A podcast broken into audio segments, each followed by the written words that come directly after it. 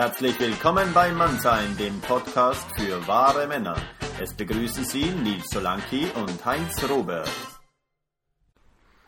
Wir freuen uns heute, Stefan Wolf interviewen zu dürfen. Er arbeitet seit 15 Jahren als initiatischer Therapeut, leitet äh, Visionssuchen und macht Familienaufstellungen. Hallo Stefan. Hallo. Hallo. Stefan, du arbeitest als initiatischer Therapeut. Äh, kannst du da vielleicht etwas dazu sagen, was du, was da deine Arbeit ist?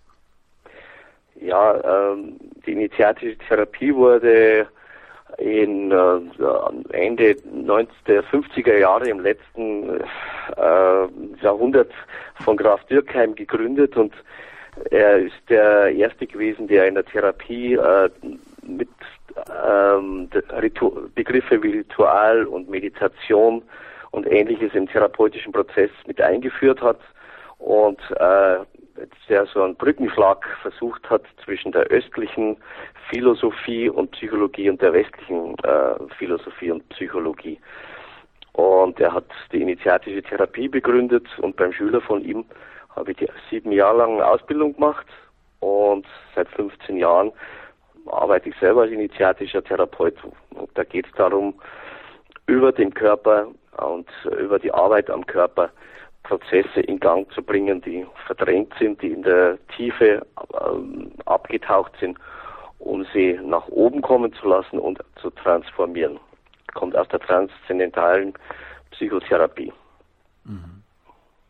Transzendentale Psychotherapie ist auch äh, mit Stanislav Grof Richtig. verbunden. Okay. Genau.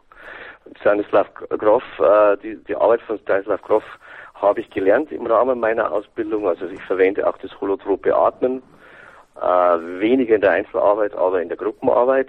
Und da hat es auch, auch nach 15 Jahren für, immer noch, für mich immer noch einen ähm, großen Stellenwert, obwohl ich da einiges für mich verändert habe und ein bisschen in, äh, ins Feinere reingegangen bin. Aber genau, das, äh, meine Lehrer haben das praktisch zu dem ursprünglichen, was Dürkheim entwickelt hat, mit dazu äh, genommen, weil sie damals selber bei Groff dann auch gelernt haben. Mhm. Und Initiation äh, sieht bei dir wie aus? Eine Initiation ist ja oft ein, ein, eine Einweihung in etwas. Und wie sieht das bei dir aus? Ja, es gibt so äh, bestimmte Grundregeln, die eine, die eine Initiation oder einen Initiationsritus kennzeichnen. Und ähm, bei einer Initiation geht es ja darum, dass es ein, wenn man es jetzt äh, mit dem psychologischen Terminus be, äh, belegen will, dass es um eine innere Ablösung geht, also ums Durchschneiden von Nabelschnüren aus der Kindheit und aus dem Elternhaus. Und ähm, wenn man das jetzt nicht äh, traditionell nimmt, sondern das, was es was es pankulturell ist, dann haben, dann hat es bei uns auch eine Bedeutung, dass es darum geht, im Entwicklungsprozess vom Kind über den Jugendlichen zum Erwachsenen diesen Ablösungsprozess bewusst zu vollziehen.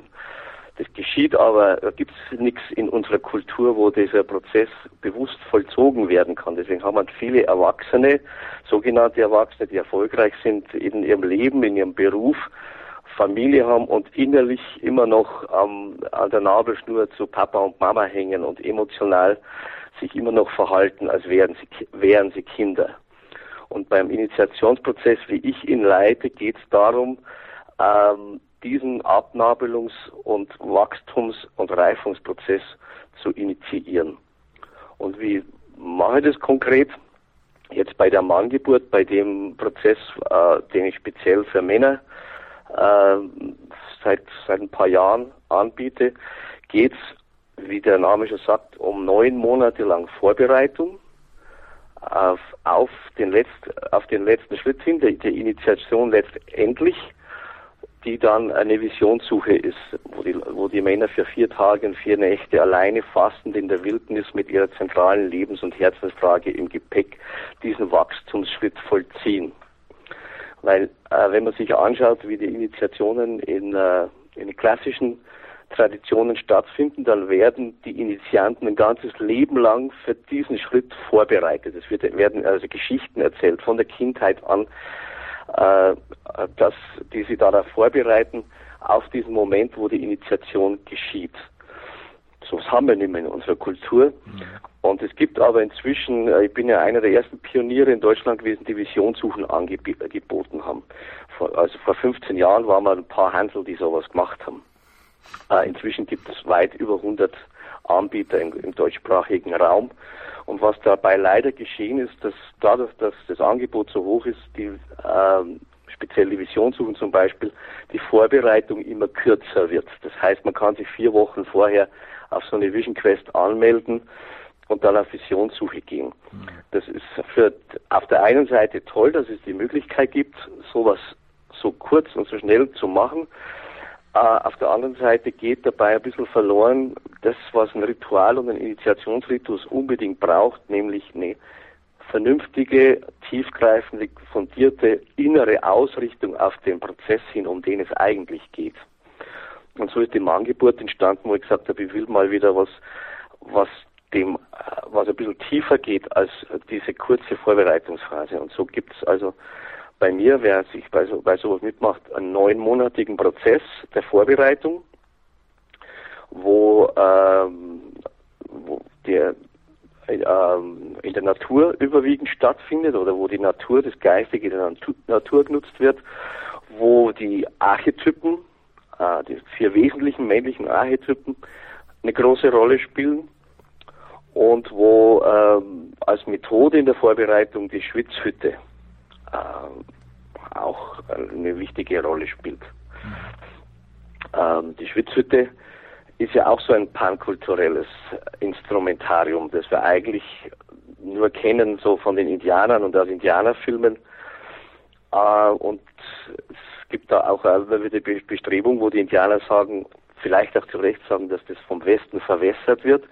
Aber wenn man sich die Bedingungen einer Schwitzhütte anschaut, die also einen initiatischen Prozess begleiten können äh, kann, ähm, dann gelten die auf der ganzen Welt. Nämlich, dass es da eng ist, dass es da dunkel ist und dass es dort heiß ist und dass dieses Schwitzhüttenritual intensiv verbunden sein muss wieder mit einer inneren Ausrichtung auf etwas hin. Und äh, die Indianer singen ihre Indianerlieder und, und ihr, aus ihrer Kultur und in meinen Manngeburtsschwitzhütten gehen wir eben dann äh, in die Archetypen de, des Mannes rein, also den Liebhaber, den Magier, den König und den Krieger.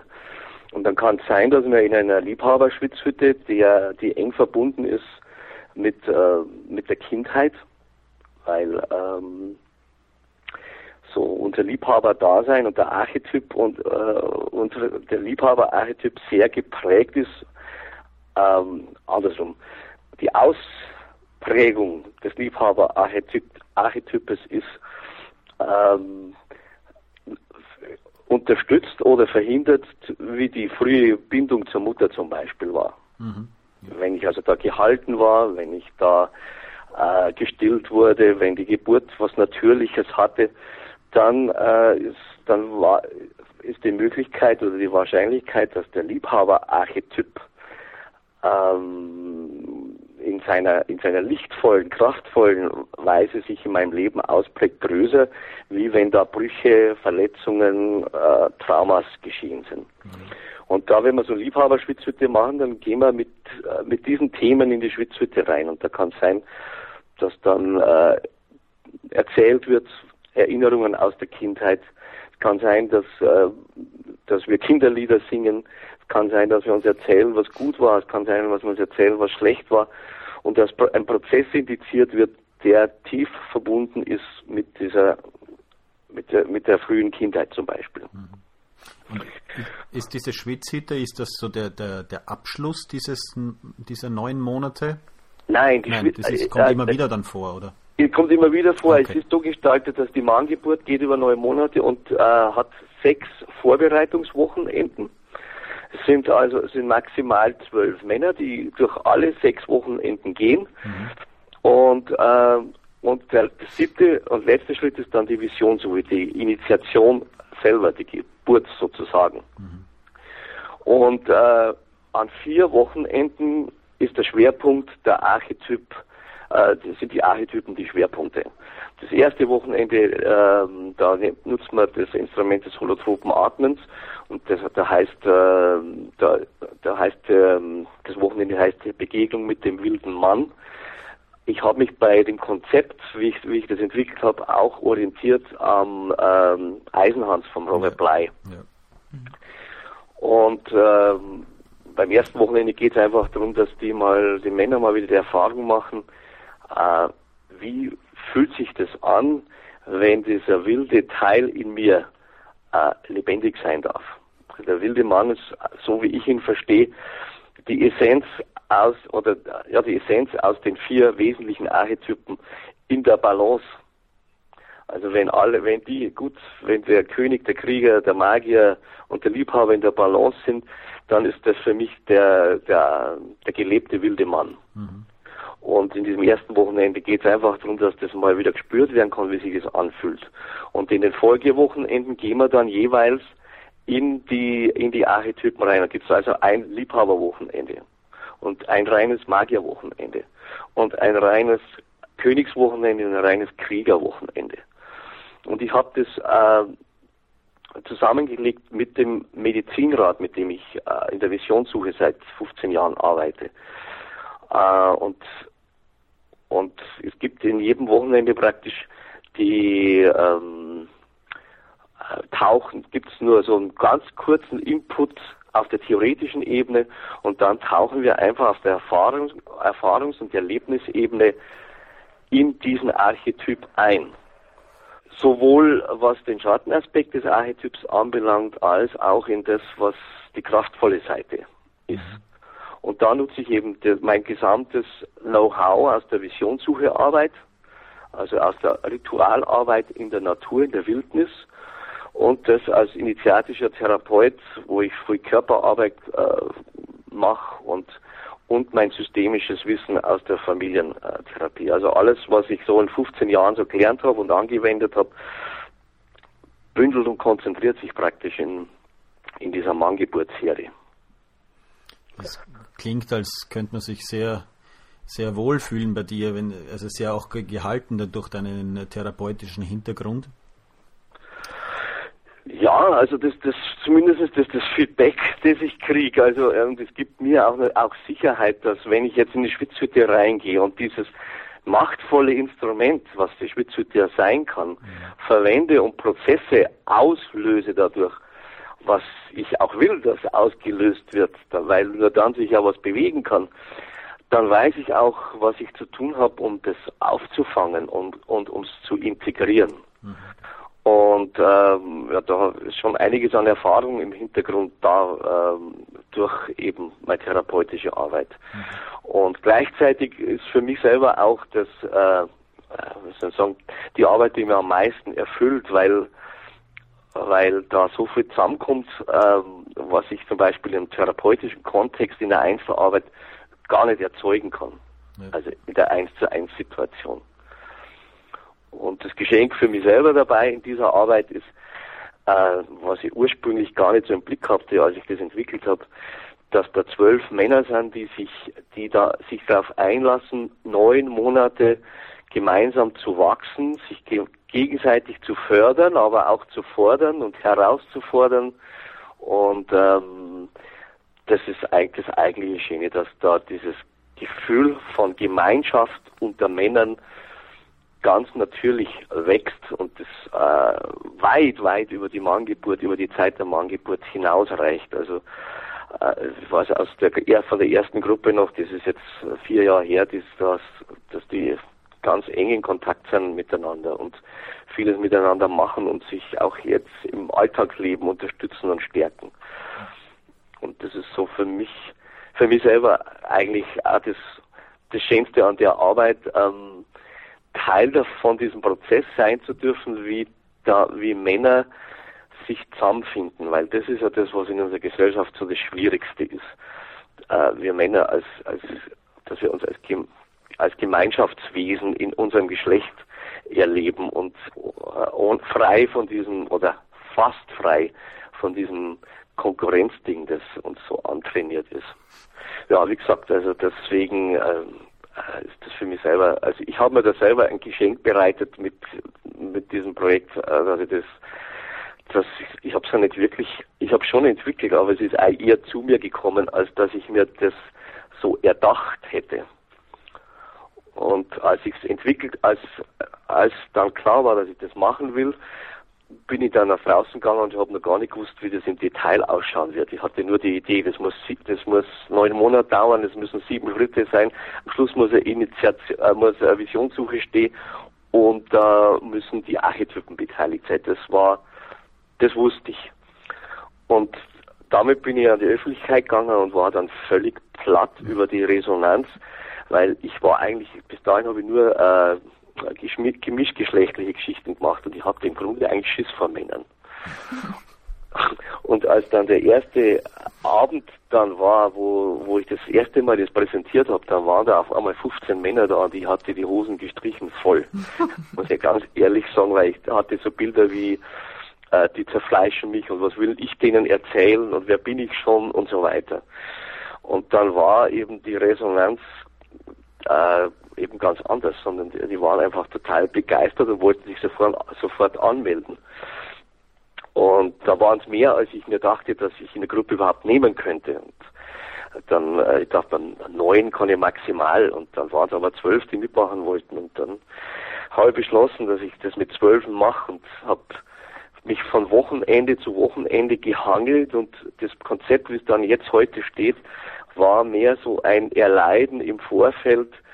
Also ich musste selbst durch die Prozesse im Vorfeld durch, bevor es ein Wochenende war, äh, bis ich es dann selber durchgeführt habe. Also manchmal bin ich aufs Wochenende gefahren und das letzte Puzzlestück, was ich da machen wollte, ist mir erst auf dem, im Auto auf dem Weg hin eingefallen. Hm. Manchmal kann es ja auch erst dort vor Ort entstehen. Oder auch so, ja. Also es ist auch so, dass die Manngeburt sich permanent verändert. Also ja. ich wachse ja dabei und ich reif, wachse ja mit und so verändert sich die Manngeburt. Also es sind inzwischen ganz andere Elemente mit drin, wie sie zu Beginn waren, das stimmt. Die Manngeburt selbst, wie lange machst du die jetzt? Vier Jahre. Vier Jahre. Ja. Mhm. Und bis jetzt haben sie mich noch nicht zerfleischt obwohl einmal ein, ein, eine Urangst von mir dann tatsächlich aktiviert wurde, weil im ersten, ein, im ersten Seminar, äh, nein, das war das zweite Seminar, wo äh, Begegnung mit dem wilden Mann, das war also das erste Wochenende, wollt, musste ein Mann tatsächlich, äh, wollte tatsächlich Kräfte messen. Also ging es darum, äh, eine Übung heißt die Tanz des wilden Mannes, da sind sie verkleidet, wie sie sich den wilden Mann vorstellen und äh, es gibt entsprechend Musik und sind entsprechend aufgeladen. Und dann können sie im, im Tanz in ihrer Körperlichkeit erfahren. Und da gab es einen, der musste mich insofern testen, äh, dass er mich körperlich angegriffen hat. Mhm. Einfach aus Lust und Laune, da, da gab es keinen Vorlauf oder irgend sowas.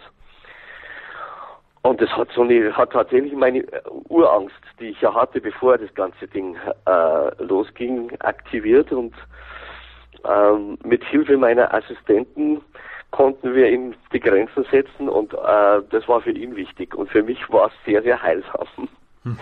dass ich einfach die Erfahrung gemacht habe, auch diese Angst äh, ist da und trotzdem kann ich, gibt's, ist, ist es gehalten in der Form, wie ich es mache. Hast du diese Angst auch heute manchmal noch, oder? Nein, jetzt nicht mehr. Ähm, das Witzige war, dass durch diesen Angriff ein äh, bei mir ein persönliches Thema aus meiner Geschichte, in meiner Kindheit, die äh, aktiviert wurde. Und ich habe nachdem, nachdem, nachdem das war, habe ich eine Pause gemacht und bin draußen spazieren gegangen und habe dann ist das hochgeploppt in mir. Also das mein mein eigenes Thema, das ich das ich als Kind mal erlebt habe, wo mich ein Mann angegriffen hat, der Fremde. Mhm. Als da war ich zehn Jahre alt, also im Sportverein, mich praktisch gewürgt hat. Und das war das war ein unverarbeitetes Thema, das praktisch da äh, hochkam.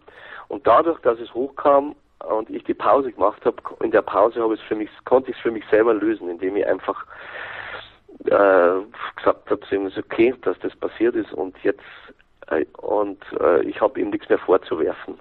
Und es ist gut, dass es jetzt sichtbar ist und mehr ist nicht. Und da war für mich zu spüren, dass ich sich, dass ich dieses Thema in mir beruhigen konnte und danach war es kein Thema mehr. Mhm. Äh, bei der Manngeburt oder bei der Visionssuche war da schon auch mal deine, deine Psycho also deine therapeutische äh, Fähigkeit gefragt, sodass jemand ausgeflippt ist oder so? Wenn, wenn du jetzt sagst, der hat dich attackiert, das kann auch so als Spiel sein, ja? Aber so dass einer wirklich auch ein psychisches Problem davon getragen hat oder so? Ja, dass äh, ein, ein, psychisches Problem hochkommt, das, ja, so das, das, das, kommt immer wieder mal vor. Ja? Und ja. Äh, das ist ja auch die Chance von der Manngeburt, wirklich an die Wurzeln hinzugehen, aber das heißt dann auch, dass äh, solche Themen auftauchen können.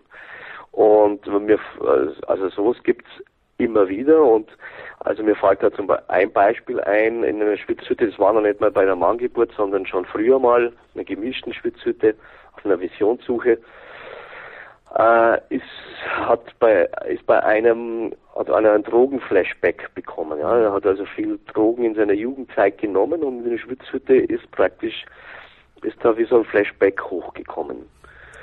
Und zum einen braucht es in dem Fall so wirklich das therapeutische Know-how, um das überhaupt erkennen zu können, dass das jetzt der Fall ist und auch was da zu tun ist. Und ähm, der hat eben so ein kurzes Zeichen gesetzt, dass es so ist und dann habe ich das Ganze abgebrochen, habe alle Männer oder alle, da, da waren gemischt Männer und Frauen, äh, hergeholt um den rum, um ihn zu halten, um ihm Halt zu geben und ihn zu erden sozusagen, dass er wieder in seinen Körper reinkommt. Mhm. Und dann äh, ging das relativ schnell, dass der wieder in sich angekommen ist und auf dem Boden angekommen ist durch das, was wir da gemacht haben. Mhm. Und die Erkenntnis für ihn oder was er gelernt hat, war, wie schnell er immer noch dazu neigt, innerlich auszusteigen, wenn ihm etwas nahe geht. Also das war für ihn der Lernprozess. Und so gibt's immer wieder, äh, also das ist ja, das ist ja indiziert durch das, was ihr macht, dass wirklich ich nenne die Angebot eine Wurzelarbeit. Also wirklich, ich verspreche in, in, in, in, den, in den Infoabend, dass es möglich ist, an den Wurzeln zu arbeiten. Also wer sich auf das einlässt, bei dem wird sich was bewegen. Und gleichzeitig müssen die, erzähle ich aber dazu, dass ähm, auch wegbrechen wird, was nicht mehr stimmig ist im Leben. Und das muss man auch wissen, wenn man an sowas teilnimmt. Und dass er begleitet ist in der Weise, dass es, dass diese Veränderung organisch und natürlich passieren kann und nicht ähm, etwas gebrochen oder aufgebrochen wird, was nicht reif ist. Deswegen ist da einmal wichtig dazu zu sagen, dass es zwar ein, ein gru gruppendynamischer Prozess ist, aber dass ich darauf achte, dass es keinen Gruppen Gruppenzwang gibt, dass das gewürdigt wird, wenn jemand auch sagt Nein, dass das eigentlich äh, ein großes Zeichen von Reife ist, wenn jemand sagt, also da, da mache ich jetzt nicht mit bei dem. Und dass da auch das Wichtigste der Respekt vor der Grenze ist. Und gleichzeitig, wer es wissen will, mit dem gehe ich dahin, wo er hin will. Wir erleben dann die Männer diese ganzen neun Monate pauschal zu beantworten ist ein bisschen schwierig, aber Klar. es gibt so, es gibt so, so eine Bewegung, die kündige ich auch an. So die ersten drei, also das erste Wochenende ist erstmal belebend, da spüren sie erstmal wieder ihre Kraft. Und dann kommen die, kommen zwei bis drei Wochenenden, wo es erstmal so äh, in die Tiefe runtergeht, ja, wo, wo, de, wo nicht unbedingt das Gefühl da ist von wow, ich, ich äh, ich löse jetzt da mein Ding, weil es ist immer leider so in Prozessen, wenn etwas in Bewegung kommt, dass ich mich erstmal mit dem auseinandersetzen muss, was dunkel ist, wo es stinkt, wo es unangenehm ist und so weiter. Ich muss mir das erstmal anschauen, damit ich es verändern kann. Und so, äh, so die Hälfte der Manngeburt geht also erstmal so ein bisschen nach unten. Und so ab dem Königswochenende äh, ist dann so die Talsohle in etwa erreicht, wo dann auch zu sehen ist, erste definitive spürbare Erfolge oder Veränderungen im, auch im Alltag. Aber der Mannprozess äh, ist, Manngeburtsprozess ist ein Prozess, den man im Grunde genommen über beobachten muss, über oder beurteilen muss über mindestens zwei Jahre. Also ich kriege jetzt aus der ersten Gruppe die Feedbacks von was sich im Leben wirklich getan hat, wo also die, der, der Same praktisch über die Manngeburt gelegt wurde oder wo einfach das, was, was passieren sollte, initiiert wurde, aber sichtbar, so dass es ganz im Leben durchkommt, so wirklich greifbar im Leben. Das kann eine ganze Weile dauern, weil wir einfach so angelegt sind, dass wir, dass man nicht mit dem Finger schnipsen kann und jetzt ist alles anders. Das würde unser Nervensystem gar nicht verkraften. Hm. Ist auch schon jemand ausgestiegen mittendrin? Es gab in einer Gruppe äh, am, am Ende in der Visionssuche einen Mann, das ist der einzige bis jetzt, der äh, kurz bevor ich ihm äh, sagen wollte, dass er doch bitte gehen soll, selber heimgefahren ist. Und bei dem war es so, dass durch die Visionssuche, obwohl neun Monate Vorbereitung war, äh, ein Erlebnis aktiviert wurde, das ihn schon mal in die äh, Psychose wo, äh, hineingeführt hat. Und äh, er war nah an, an, an diesem psychosenahen Bereich dran. Und er kam dann Gott sei Dank zurück und ich konnte äh, ihn begleiten dabei. Als dann die Teilnehmer auch aus der Vision, Visionsruhe zurückkamen, wurde es immer schwieriger. Und äh, er war aber noch so weit händelbar, dass ich, gesagt, dass ich sagen konnte, oder äh, ich im guten Gewissen äh, nach Hause fahren lassen konnte, weil er hat dann selber die Entscheidung getroffen, äh er braucht jetzt Abstand von dem Ganzen. Das ist passiert, weil ich zu dem Zeitpunkt ein Sicherheitsmerkmal für mich noch nicht ähm, eingeführt habe. Das habe ich an dem Beispiel gelernt, nämlich, dass ich das ganz detailliert abfrage, ob es eine psychotische äh, Vorerfahrung gibt in der Person. Das ist nämlich das einzig, äh, einzige Ausschlusskriterium oder Kriterium, wo man mehr als achtsam damit umgehen muss. Mhm. Ähm, dass wenn, wenn eine psychotische Vorerfahrung da ist, dann kann das äh, gefährlich sein.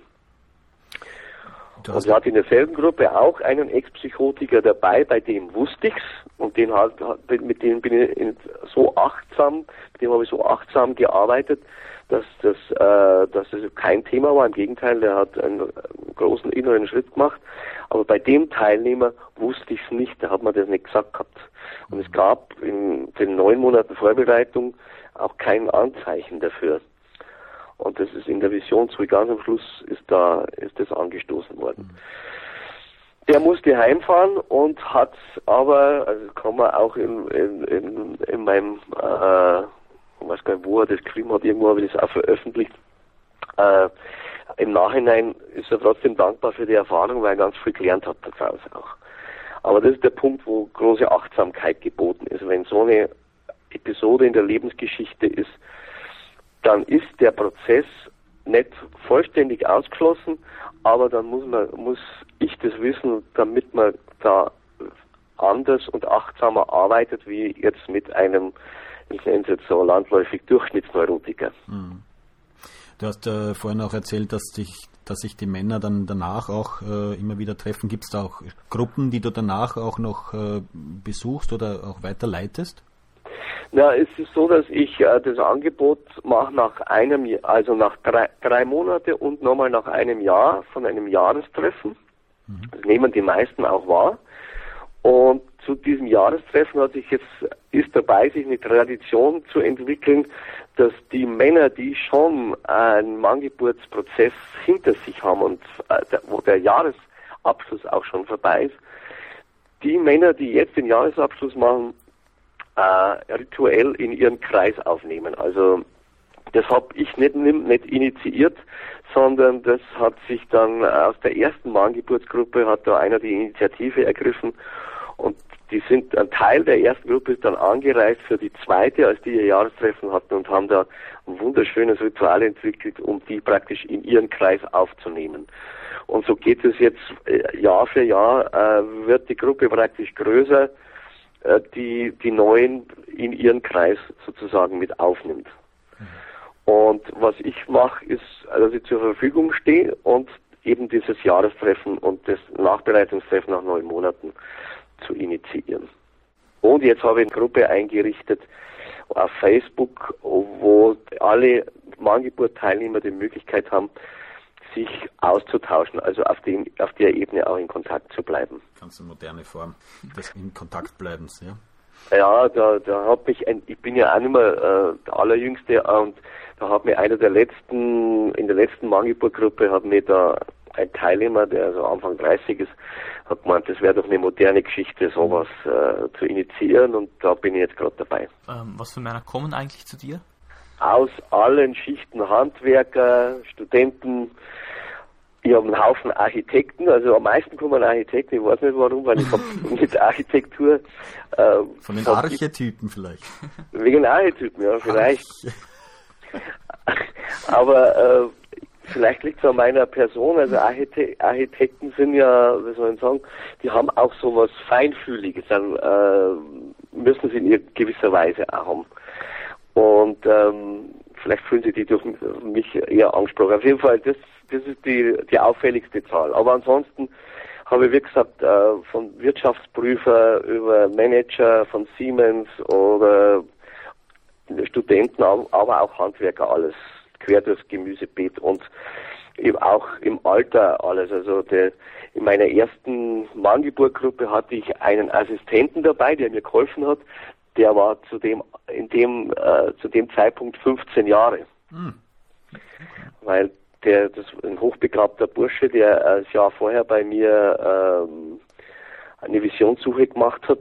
Er war der einzige Jugendliche und, und lauter Erwachsene damals und er war seelisch äh, wesentlich reifer wie alle Erwachsenen, die da waren. Und gleichzeitig äh, gab es eine bei dem eine Wunde von einem abwesenden Vater und äh, und er hat unheimlich viel auf dem Kasten und was ihm was er durch die Schule, durch nichts irgendwie ausleben konnte. Und dann dachte man, frage ich ihn, ob er Lust hat, das zu, da, zu assistieren. Und es war eine ganz, ganz tolle Erfahrung. Die Männer haben den voll akzeptiert. Und ähm, ja, äh, und ihm hat, glaube ich, hat es auch sehr, sehr gut getan, da diese neun Monate da mir zur Hand zu gehen. Mhm. Also das war der jüngste bis jetzt und älteste so Ende 50. Ähm, hättest du unseren Hörern noch eine praktische Übung, die sie vielleicht im Alltag anwenden könnten oder etwas, das vielleicht auch ein bisschen länger dauert, je nachdem? Eine praktische Übung, ja, ich, ich schreibe gerade für, für Kösel genau so ein Buch mit praktischen Übungen, aber das muss ich gerade mal überlegen. Ähm, was fällt mir ein? Ja, äh, was man tun kann, wenn, äh, wenn man zum, wenn man, das kommt aus der, aus der Ritualarbeit in der Natur. Wenn man zum Beispiel, wenn man eine Lebensfrage hat, etwas, was einen, was man innerlich momentan beschäftigt und man nicht genau weiß, wie soll es da weitergehen oder in welche Richtung soll es gehen, dann kann man eine sogenannte Medizinwanderung machen. Das heißt, es ist eine rituelle Form des Wanderns, wo man mit dieser inneren Fragestellung, die man so hat, oder das, was, wo, worum es gerade für einen geht, äh, einen halben Tag oder ein paar Stunden oder auf die Vorbereitung für die Visionssuche geht man einen ganzen Tag raus, eine Wanderung macht in der Natur und es ist wichtig, dass man es in den rituellen Kontext stellt. Das heißt, dass man klar macht, durch eine Schwelle jetzt gehe ich in diesen rituellen Raum. Also das kann man ganz einfach gestalten, indem man sagt, äh, lege einen Stock über meinen Weg und das ist jetzt die Schwelle und es geht da rein. Und wenn ich fertig bin, lege ich wieder einen Stock über den Weg und gehe wieder da drüber und dann bin ich da draußen. Somit stelle ich den mache ich, grenze ich den rituellen Raum klar ab.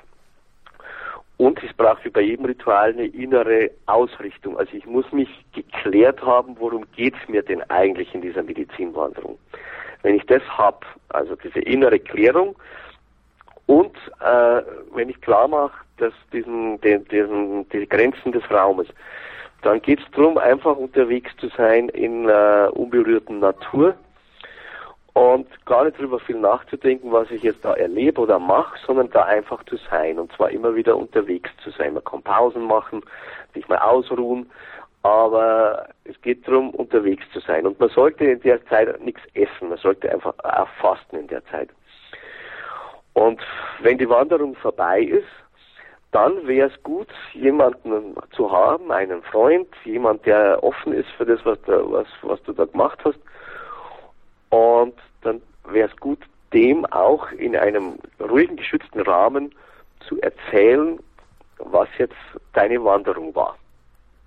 Mhm. Einfach die Geschichte der Wanderung zu erzählen. Und sich dann spiegeln zu lassen, was ankommt beim Zuhörer, wenn er diese Wanderung hört. Also, und spiegeln bedeutet nicht analysieren. Analysieren hat ja was mit Zerpflücken zu tun, sondern eher so ein katalytisches, ganzheitliches Herangehen. Also zum Beispiel an der und der Stelle deiner Wanderung, da bin ich ganz fröhlich geworden, da ist mir ganz leicht geworden. An der Stelle deiner Wanderung, das hat mich an den und den Film erinnert.